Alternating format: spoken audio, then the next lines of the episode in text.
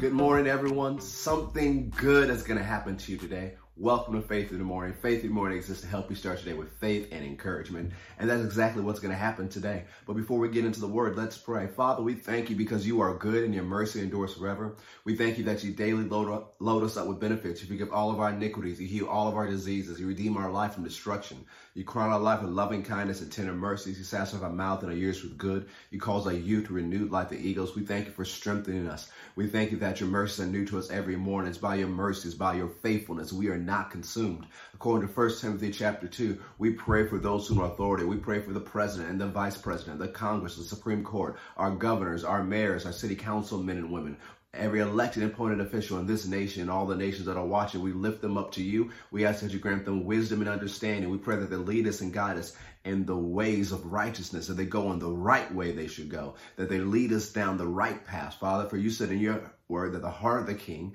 is in the hand of the Lord, and he turn wherever it should go. So we pray that their hearts are turned towards righteousness. We pray that you send laborers across their path to minister the word to them in a way they can receive it. We pray that you remove from their counsel wicked and ungodly individuals who seek to pervert the ways of God, and that you send laborers across their path to minister the word to them in a way they can receive it. We pray for our leaders that they won't be so party conscious, caught up in the left or the right, but they'll put what's what they'll do what's best for this nation above all things, put you first. We ask for an outpouring of your spirit upon our leadership and upon our nations. We ask for we receive a great revival and a great awakening, and we thank you for it. In Jesus' name, amen and amen. Go with me to John chapter 11. We're walking towards Palm Sunday and Holy Week in John chapter 11. And as we covered last yesterday, the story of Lazarus in John chapter 11, notice what it says here. John chapter 11, Verse 45 Then many of the Jews which came to Mary and had seen the things which Jesus did believed on him. But some of them went their ways to the Pharisees and told them what things Jesus had done. What are they specifically talking about? Jesus raising Lazarus from the dead. Now go to chapter 12.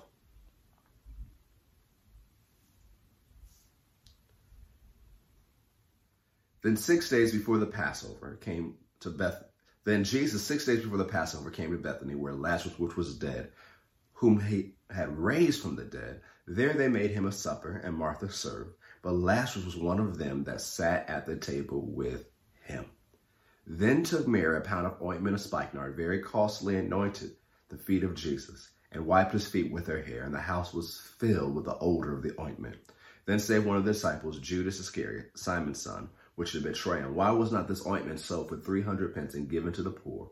This he said not because he cared for the poor, but because he was a thief and had the bag and bare what was put therein. Then said Jesus, Leave her alone. Against the day of my burying has she kept this. For the poor always you'll have with you, but me you do not have always. Much people of the Jews therefore knew that he was there, and they came not for Jesus' sake only, but they might see Lazarus also, whom he raised from the dead. But the chief priests consulted that they might put Lazarus also to death, because that by reason of him, many of the Jews went away and believed on Jesus. So many things we can see in this passage, and we'll get to some today, maybe some on Sunday or Monday. But one of the things I want you to notice here people believed because of what Jesus did in the life of Lazarus, right?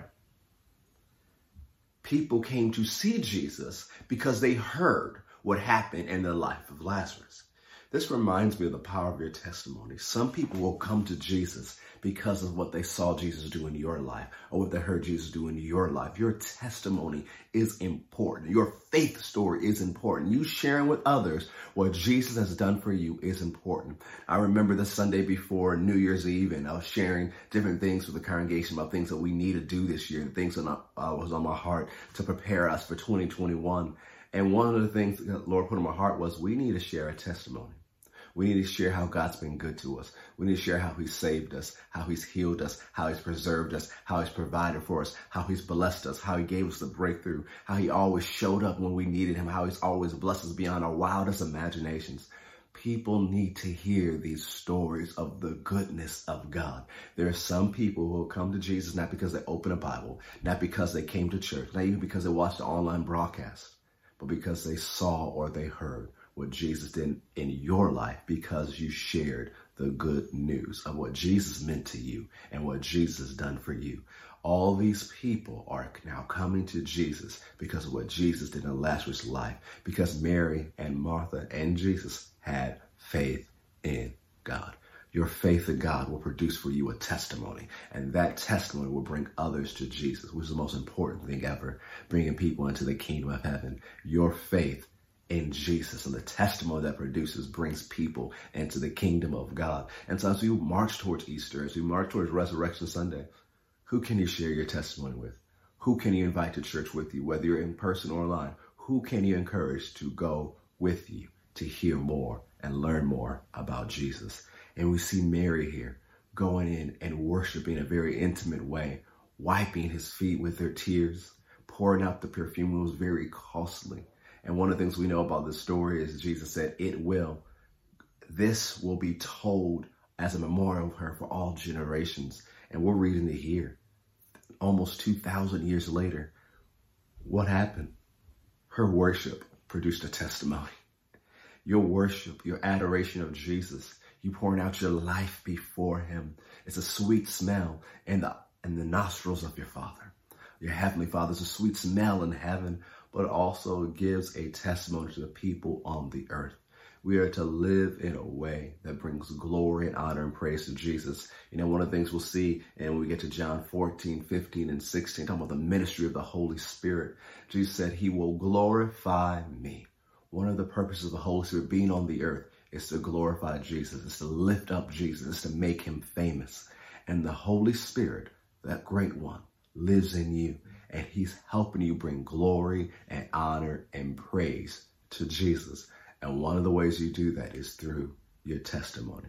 Now, I'm not saying that you have to tell everybody every detail of your life or tell people about your life you haven't even worked through yet. No, I'm not saying that.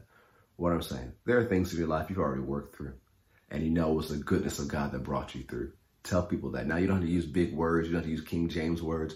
You can talk to them however you talk and give the credit and the honor and the glory to Jesus.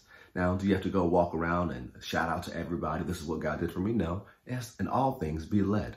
Check in with your spirit. But one of the things you can do is develop a 60 second testimony about what God has done in your life lately. Keep it simple. Keep it short. And always saying, hey, if God did it for me, he can do it for you and always offer to pray with them. If they're not saved, ask them if they want to receive Jesus. It's very simple to lead them in that prayer.